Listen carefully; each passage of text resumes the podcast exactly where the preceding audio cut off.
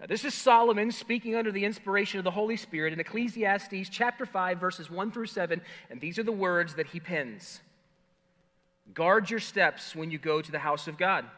Draw near to listen, or to draw near to listen, is better than to offer the sacrifice of fools. For they do not know what they are doing. Do not be rash with your mouth, nor let your heart be hasty to utter a word before God, for God is in heaven and you are on earth. Therefore, or as a result, let your words be few.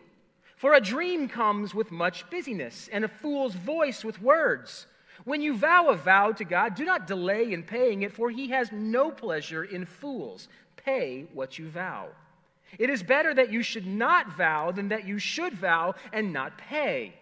Let not your mouth lead you into sin, and do not say before the messenger that it was a mistake. Why should God be angry at your voice and destroy the work of your hands? For when dreams increase and words grow many, there is vanity, but God is the one you must fear. Brothers and sisters, the grass withers and the flower fades, but the word of our great God stands forever. You may be seated. Ecclesiastes chapter 5, verses 1 through 7. We began it last week, part 1. We'll conclude it this morning, part 2, is really just the James 119 of the Old Testament. There are two overarching imperatives uh, that we began to look at last week and will conclude this morning. Uh, and they are this very simply be quick to listen. Be quick to listen. That's verses 1 through 3 of Ecclesiastes chapter 5. We should be quick to listen. James tells us that in James 1:19. And then where we'll pick up this morning is to be slow to speak. That's Ecclesiastes 5 verses 4 through 7. And so we're to be quick to speak, or I'm sorry, quick to listen rather, and to be slow to speak.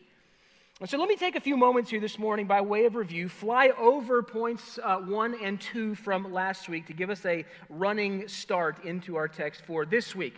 These two points are already filled in on your outline, but perhaps you'll hear something in summary uh, that you missed last week. But we began last week, uh, Solomon was encouraging us to guard our steps. Guard our steps. Look back at verse 1 there in your Bible.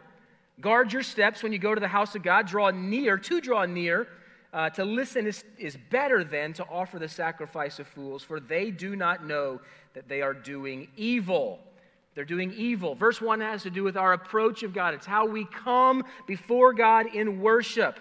Has to do with our demeanor and our preparedness as we come to worship. And what Solomon's doing here is he's warning his readers, and that is subsequently us here this morning, to be cautious in our behavior as we approach God. We're not to come before God flippantly. We're not to come before God thoughtlessly. We're not to come before God carelessly. We're to come before Him cautiously. Worship is one of our primary joys and responsibilities, but all too often we approach God with a casual attitude. But the worshiper that God desires comes before Him carefully and with due attention. Here, here's the takeaway, or here's one of the takeaways if you want to write this down from last week. Obedience to the Word of God in private, in the private life, prepares the believer for participation in public worship. What you do in the other 166 and a half hours of the week by way of preparing your heart will help you come into your time of worship, to this time of worship, ready. Ready. We said here that we need to draw near and listen to God. The idea here is listening for the sake of hearing, but hearing for the sake of obeying. We do not want to be that James 122 person, right? Who looks at his face in the mirror and then quickly goes away and forgets what he looked like. We want to not only be hearers of the word, but we want to be doers of the word as well. And so we're to guard our steps as we come, but we're to come to listen. Listening to God's word. Listening is very important. Matter of fact, I said last week that the ear is the Christian's primary sense organ. Listening to what God has said is our primary spiritual discipline. Proverbs chapter 30, verse 5 says, Every word of God proves true. And so we should come ready to hear, to listen, not so that we can look at our face in the mirror and quickly go out and forget what we looked like, but so that we can apply, that we would be transformed, that we would be changed, that we would look more like Christ as a result. We said last week the consequences of failing to attentively listen to God's word is, uh, is setting us up for failure because it's setting us up to offer him the sacrifice of fools instead of the sacrifice of praise. So we're to guard our steps, we're to draw near to God and listen, and we're to do that so that, the end of verse 1, we do not offer uh, the, the sacrifice of fools. What is a foolish sacrifice? Well, I said last week that the sacrifice of fools is careless observance of religion, unattached to any genuinely Godward movement of the soul. It's what you do out of custom, it's what you do out of just living in the, the religious rut. And, and friends, let me just tell you, we all have a religious rut. I have a religious rut. Uh, and we can get in that rut and we just travel in it. One of the things that God uses to get us outside of our rut, oftentimes, is pain. Pain. Pain is God's megaphone. Pain is what God uses, or trial, or difficult circumstances. Uh, God uses those to arrest our attention, to get our listening ear, right? It's like, oh, God, you, you've got my ear now. I'm listening. I'm listening. We don't want to offer a foolish sacrifice. Here's the takeaway from last week. You might want to jot this down. Offerings in the hand without obedient faith in the heart become the sacrifice of fools. Offerings in the hands, that which, which we bring, uh, without an obedience uh, of faith in the heart, become the sacrifice of fools. Remember, David reminds us in Psalm 51, he said, The sacrifices of God are a broken spirit, a broken and contrite heart. Oh God, you will not despise. Before anything else, God wants our contrite, humble, worshipful heart. Okay? We said, guard your steps. Guard your steps. Secondly, last week, we said, guard your words. Guard your words. Uh, find verses 2 and 3 there in your Bible. Solomon says, Be not rash with your mouth, nor let your heart be hasty to utter a word before God, for God is in heaven and you are on earth. Therefore, or as a result, or consequentially, let your words be few. For a dream comes with much busyness, and a fool's voice with many words. Verses 2 and 3 here have to do with careless prayer. Verse 1 has to do with how we approach to listen. Uh, verses 2 and 3 have to do with careless prayer. Don't be too quick to just tell God what you think He wants to hear. Okay? He wants us not to be rash. Be not rash with your mouth, nor let your heart be hasty or quick, ready to go to utter a word before God, for God is in heaven and you are on earth. God is God and you are not. There's a way that we should come before Him. Here's the takeaway from verses uh, 2 and 3 careless words are a reflection of the inner life. Careless words uttered are just a reflection or a mirror image of the inner life. I said last week, your, your mouth is the release valve for the contents of your heart, right? You just think about it. If there were a little valve here, uh, off and on, you think about going to the, uh, to the water fountain or, or to, uh, to the sink and you turn it off and on. That's a valve. Uh, when you turn it on, out comes the contents that's behind the valve. Well, there's a valve here, and that valve holds down the contents of our heart until we open it. We open it, and then we see what's really in our heart. Jesus said this in Luke 6. He said, The good person out of the good treasure of his heart produces good. Out of that valve comes good. But the evil person out of the evil treasure of his heart produces evil, for out of an abundance of the heart, or some translations say, out of an overflow of the heart, the mouth speaks. People tend to be very rash with their words. We tell lies, we make rude comments, we lash out in anger, we make threats, we speak in unkind ways to and about other people. We make promises that we never keep, and sometimes we even swear against God. You, you want a, a good study of the mouth? We just need to go back to James, right? The tongue, though it's a small member, like the rudder of a ship, possesses great power. Like a little spark that can set a forest ablaze, is how evil the tongue is. A world of evil exists right here in our chops. Okay? We said, don't be rash, don't be quick to speak. And then lastly, Uh, we said, don't be verbose, don't be wordy. Solomon says, therefore, let your words be few. Let your words be few. John Bunyan once said, in prayer, it's better to have heart without words than words without heart. And the reality, I mentioned this last week, is, is that our prayers can sometimes be prayerless. Our prayers can sometimes be prayerless. Simply stringing words together does not mean that our words come, come from a contrite and worshiping heart.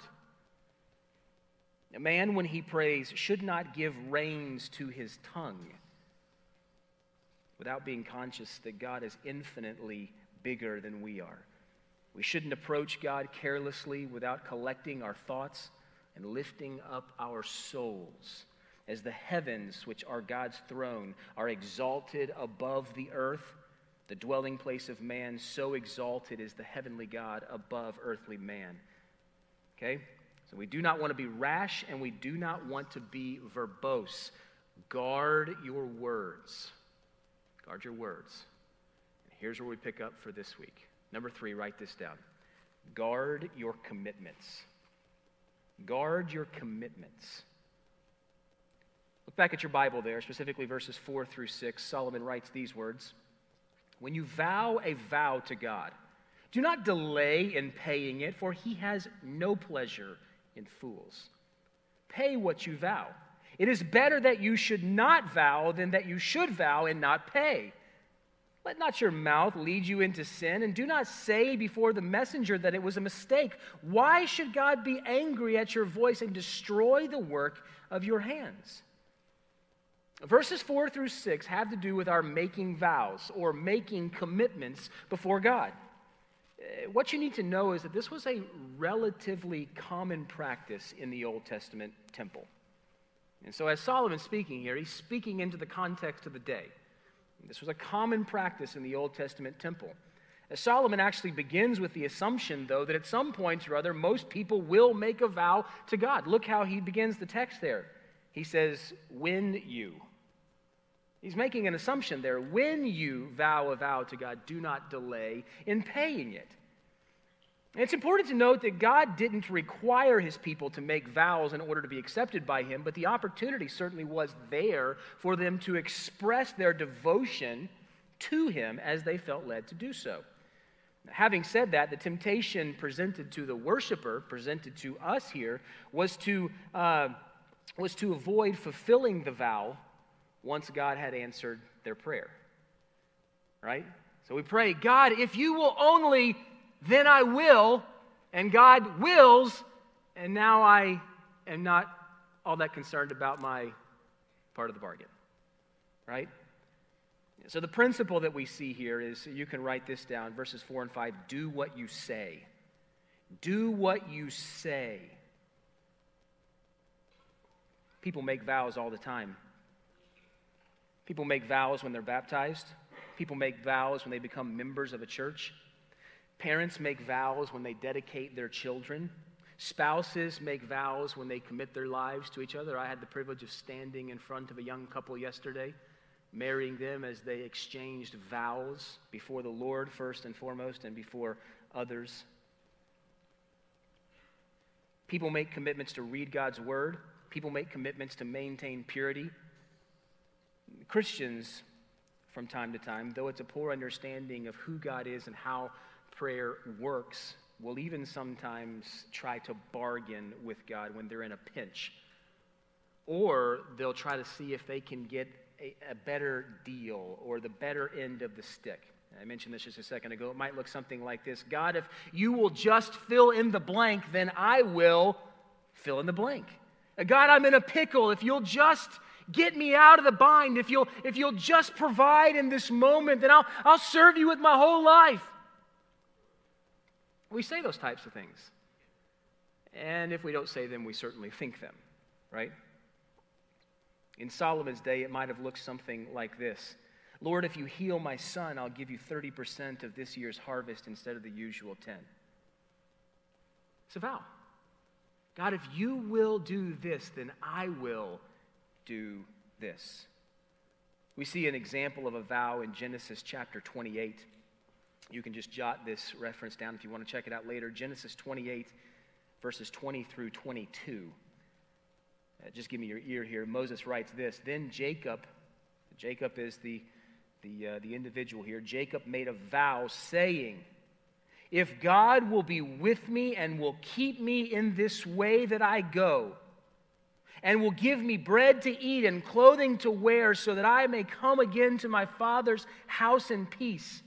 Then the Lord shall be my God, and this stone which I have set up for a pillar or an altar of worship shall be God's house.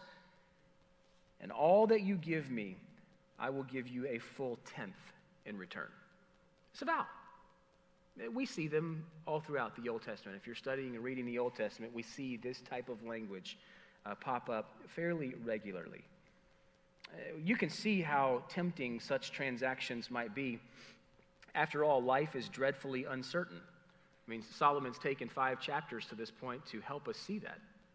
Right? We live in a Genesis 3 fallen world, and life is uncertain. Uh, and so making these vows can, can seem tempting at times. God, if you will only, then I will, because it provides a sense, at least in our thinking, of, of certainty. Of certainty. The problem is, is that oftentimes after whatever the momentary crisis is, uh, once that crisis passes, uh, we oftentimes never give a second thought to honoring our words. I hate to be the bearer of bad news, but God remembers these vows and He holds us to them. He holds us to our word. Here's the reality, friends it's much easier to make a promise than it is to keep one. It's much easier to make a promise than it is to keep and uphold one. When you tell God that you are going to do something, do it. Honor him and do it. Have integrity of heart and thus integrity of words. Out of an overflow of the heart, the mouth speaks. Integrity, sincerity is very important to God. Notice that there's no sin in refraining from speech, but it is sin to vow a vow and then fail to fulfill our word. Again, God loves integrity of heart. Solomon, actually, in Proverbs chapter 20, says this It is a snare for a man to dedicate something rashly. We see that word again, right? It is a snare for a man to dedicate something rashly and then to reflect on that only after making vows. In other words, what this man, what this woman has done is they have set up a, an instance or a scenario in their life where they are fire ready, aim, instead of ready, aim, fire. They've spoken. They've blurted something out. I will, I promise to, I vow. And then only consider the vow after it comes careening out of the mouth. Solomon says that's a snare. You know what a snare is? It's a trap. It's a trap. It will, it will catch you up. It's a bad idea. It's not good. Why? Because it m- makes us out to be a fool. But secondly, we must remember, as the writer of Hebrews tells us, that, that God sees our hearts. We are all laid naked and exposed before the eyes of Him to whom we must give account. It's really important. We need to think before we speak. How many relationships would have been dealt a less injurious blow if we had thought first before we spoke. Okay, that principle applies broadly to life. Think before you speak. Warren Wiersbe notes people make empty vows because they live in a religious dream world.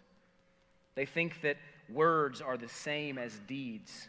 Their worship is not serious, so their words are not dependable.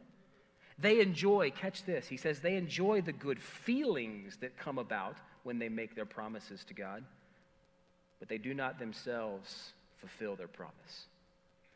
They like to dream about fulfilling their vows, but they never get around to doing it. And so there's something about making this vow, making this promise to the Lord that makes us feel good spiritually. But we set ourselves up for a snare if we don't make good on our words. While God does not prohibit the making of vows, Solomon does note here again that it's better not to make a vow in the first place than it is to make one and not fulfill it. This is actually one of Solomon's, if you've been tracking along with, with some of the language that Solomon repeats, this is one of Solomon's better than statements. It's better.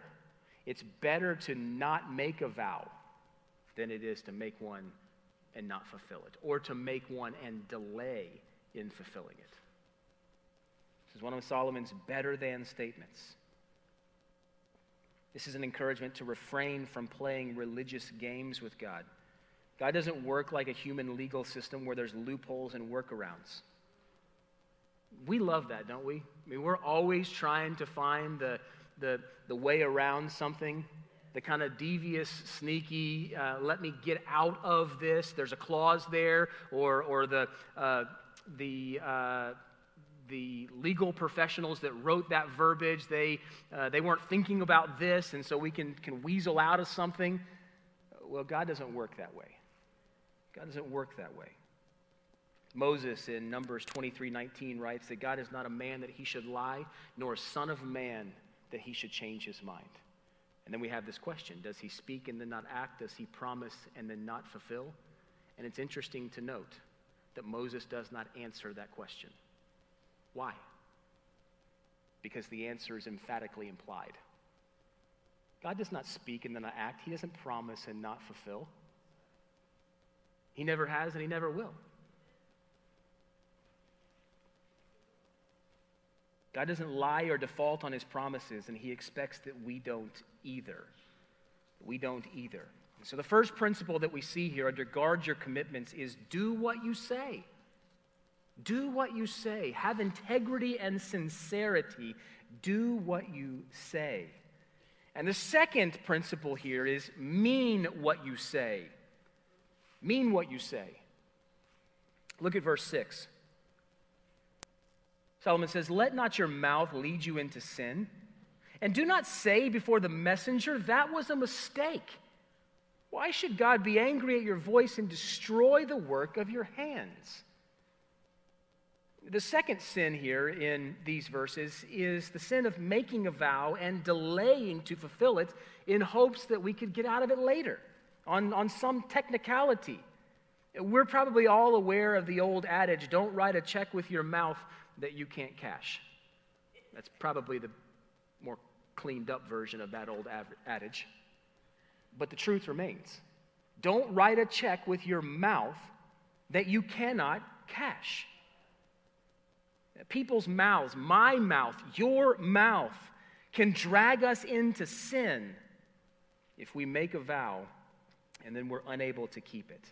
Or if we don't mean what we say in the first place, we, we say something hoping that the person that we said it to, or even God, as um, foolish is the, as, as it is, that we think that someone might forget.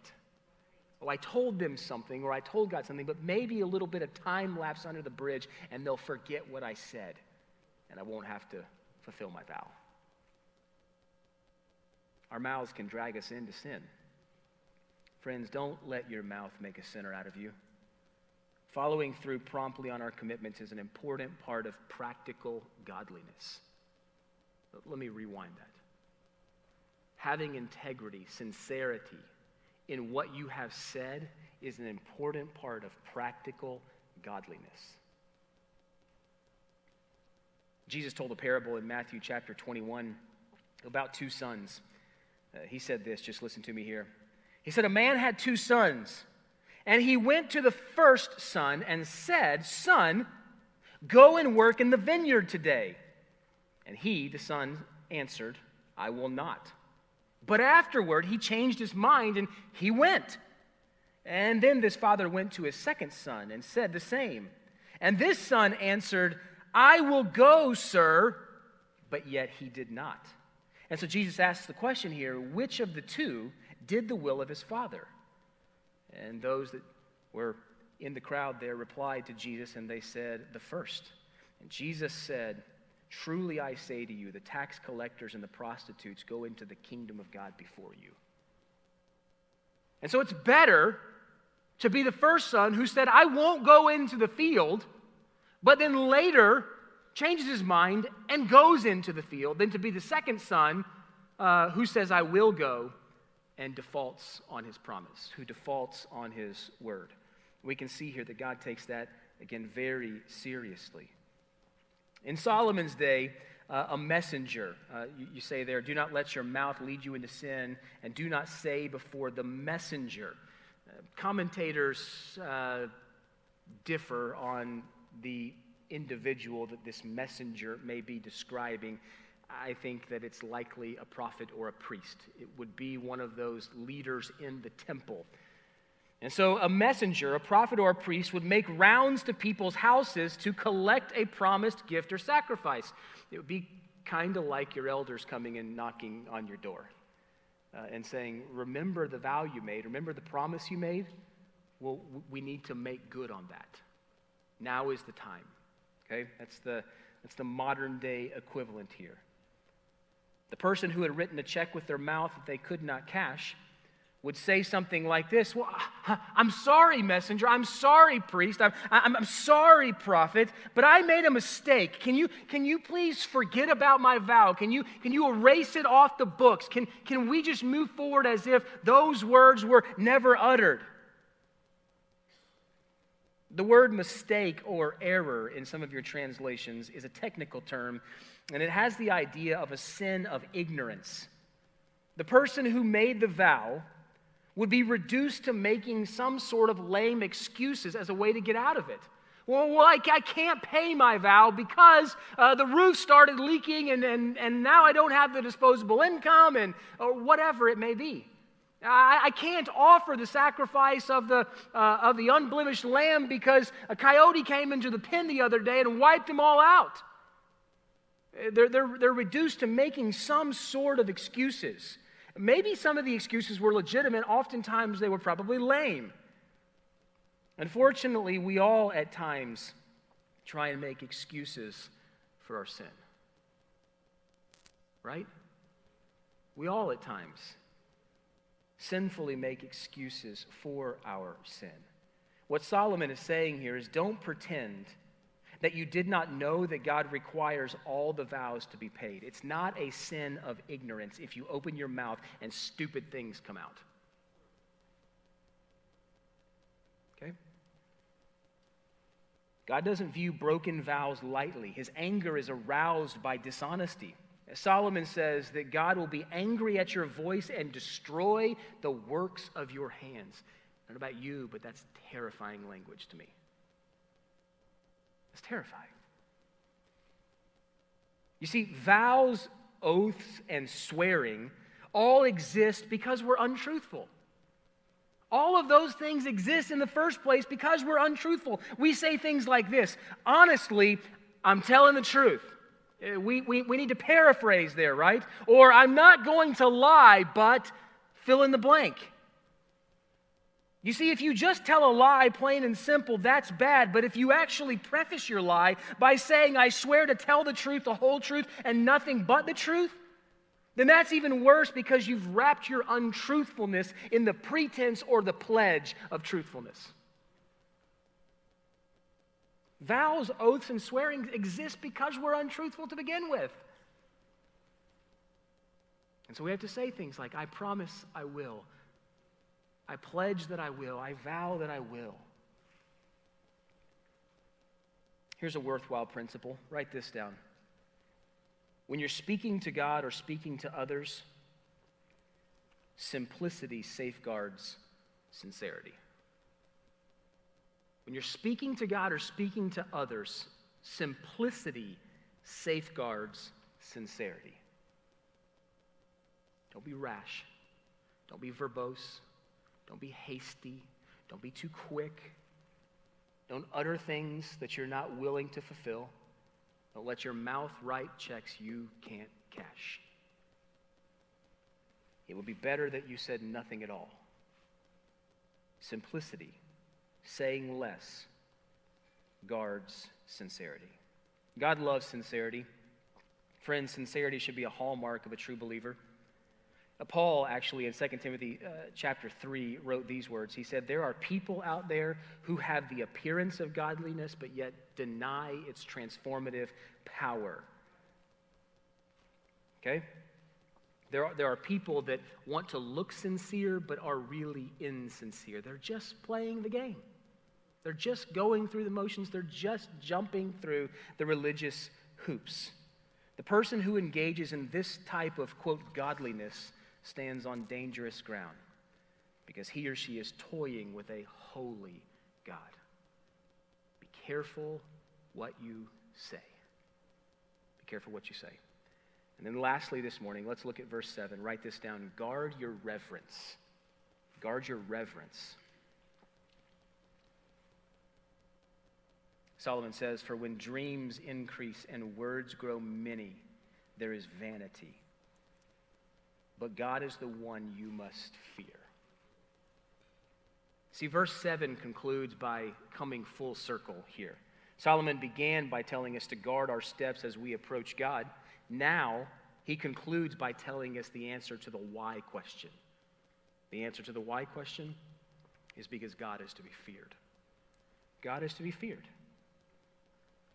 If the fear of the Lord is the beginning of knowledge, as Solomon said in Proverbs chapter 1, verse 7, then this is one of the wisest verses in Ecclesiastes. Right here in chapter 5, verse 7. This is actually a tough verse to translate and to understand. Uh, Solomon is comparing dreams to a healthy or reverential fear of God. And I must admit to you that these two themes are are kind of like, I've wrestled with this a little bit this week in my study. Uh, these two themes are kind of like having two pieces of a puzzle on a table. You're working a puzzle and you got those two pieces, and you're convinced that those two pieces go together, but you have to kind of sit there and rotate them and find out, you know, how, how they connect. Well, that's kind of like what these two themes are here this, this dreams and a healthy reverential fear of God. It's possible that the point of Solomon's comparison is fantasy. What he's trying to put his finger on here is this idea of living in a fantasy land. If you're quick to speak, okay, if you, if you write checks with your mouth that you can't cash, then you are living in a fantasy land if you think that God is not holy and he does not care about that. Conversely, fear God. Fear God. If you do, then you won't write checks with your mouth that you can't cash. You won't speak rashly. You won't be verbose. You won't approach God carelessly or without due attention. Okay? So it's possible here that what Solomon is wanting to put his finger on is this idea of living in a fantasy land versus living in reality. Dreams are out of touch with reality, and so, argues Solomon, are many words in a worship setting. So Solomon encourages his hearers away from a lackadaisical, casual familiarity with God and toward a relationship that is characterized by reverential awe or a healthy fear of God. You know, holiness. Holiness is the characteristic most typical of God in the Old Testament. Not that it's not the characteristic most uh, true of him today or most typical of him today, but as we read through the Old Testament, it's Holy is the Lord. Holy, holy, holy. And we see that the Bible ends with those words, right? With the redeemed, the blood bought, purchased saints of God from every nation, tribe, and tongue, and the elders, and the created beings, and the cherubim, and the, and the seraphim, and the angels, all bowing down before him, saying, Holy, holy, holy is the Lord God Almighty. Holiness is the characteristic that is most typical of God, especially as we read in the Old Testament. Holiness refers to that mystery in the divine being that distinguishes God as God and marks him off as being different than, utterly different than that which is created. God, speaking about himself in Hosea chapter 11, said this For I am God and not man, the Holy One among you. I'm not like you.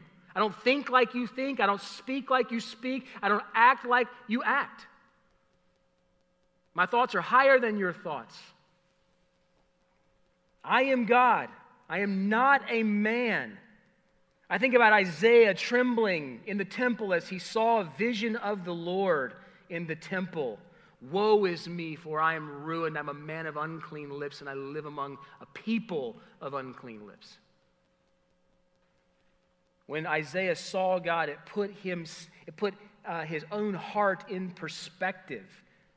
How about the inhabitants of Beth Shemesh as they died as a result of just looking directly into the Ark of the Covenant?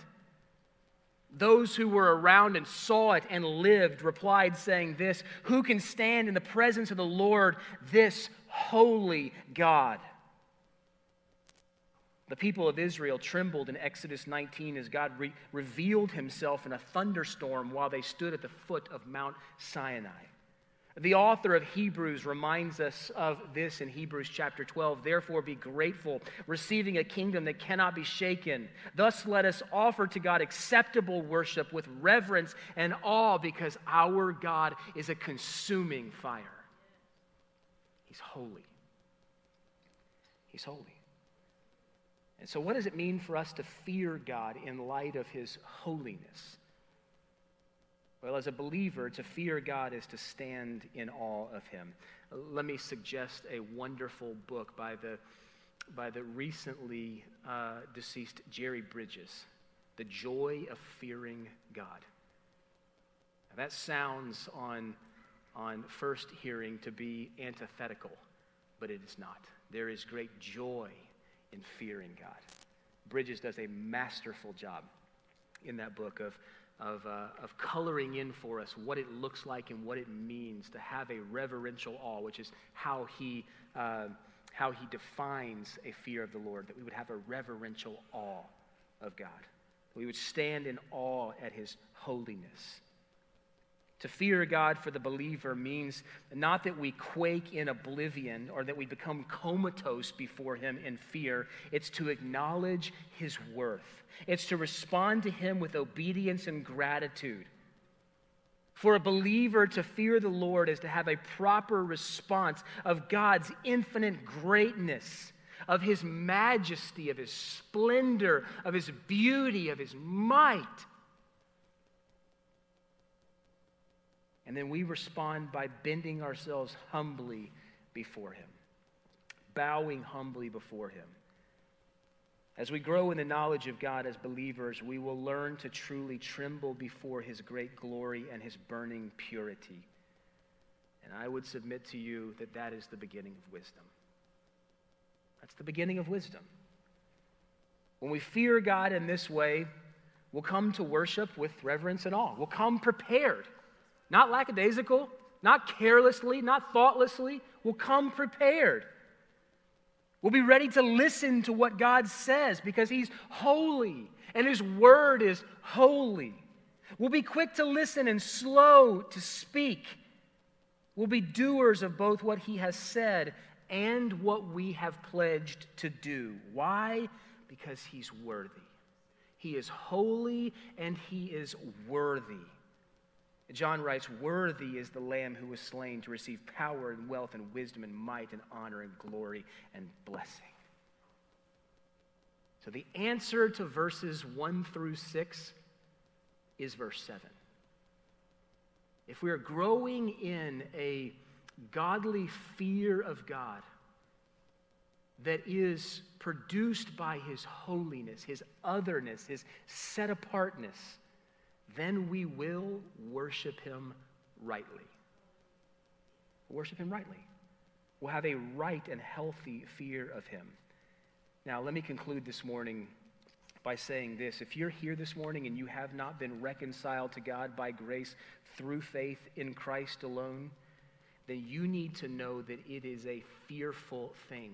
Some translations say it is a dreadful thing to fall into the hands of the living God.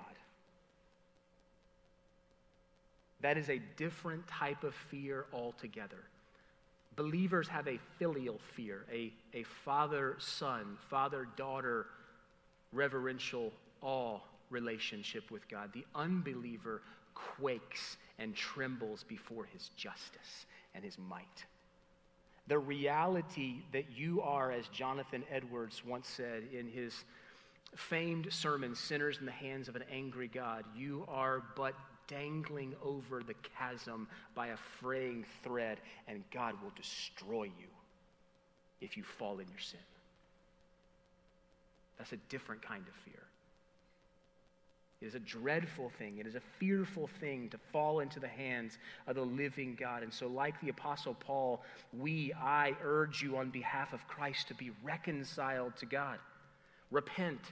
Turn from your sin. Put your faith in Christ's perfect life, his substitutionary death, and his victorious resurrection, and receive, receive the unearned gift of salvation. Receive it. Otherwise, you will die in your sin. And that's a different fear of God altogether. Brothers and sisters, we are to guard our steps, we're to guard our words, we're to guard our commitments, and we are to guard our reverence. Let's pray. Father, uh, we thank you for your words, such practical teaching here in Ecclesiastes chapter 5. We pray that as our uh, body has gathered together uh, and worshiped you, that you would have been honored. Lord, that you would challenge us. Help us to think before we speak. Help us to prepare our hearts before we step into your presence. Uh, Lord, we know that there is obviously a sense in which we're always in your presence because as believers, the indwelling Holy Spirit resides in us, that deposit guaranteeing the inheritance that is to come. But yet we enter into your presence in times marked off or times set aside for corporate worship. Help us to come prepared. Help us to come thoughtful. Help us to come ready, ready specifically to hear, to hear specifically so that we can obey, so that we offer you the sacrifice of praise that your great name is due and not the sacrifice of fools. God, I pray that you would help us to guard our words, that we would not be rash, quick, hasty that we would not be verbose, that we wouldn't just utter religious platitudes, just repeating prayers and, and, and lofting up religious words, stringing them together, thinking that that uh, religious shine on our words in some way pleases or honors you. It would be better that we said less if our heart were in the right place. Help us to guard our commitments, Lord, uh, that we would do what we say and that we would mean what we say. Help us not to be people who are looking for the loophole or the technicality in which we can skate by you. Uh, Lord, we want to have high integrity and sincerity because you have high integrity and sincerity. Help us to honor you by mirror, mirroring you in those ways. And then, Father, help us to have a right reverence of you, to come before you as your blood bought, redeemed, uh, chosen children from before the, the, the creation of the world, chosen uh, elected, called, justified, redeemed, sanctified, waiting to be glorified, and help us to reverence you well and right. We love you. We pray these things in Christ's name. Amen.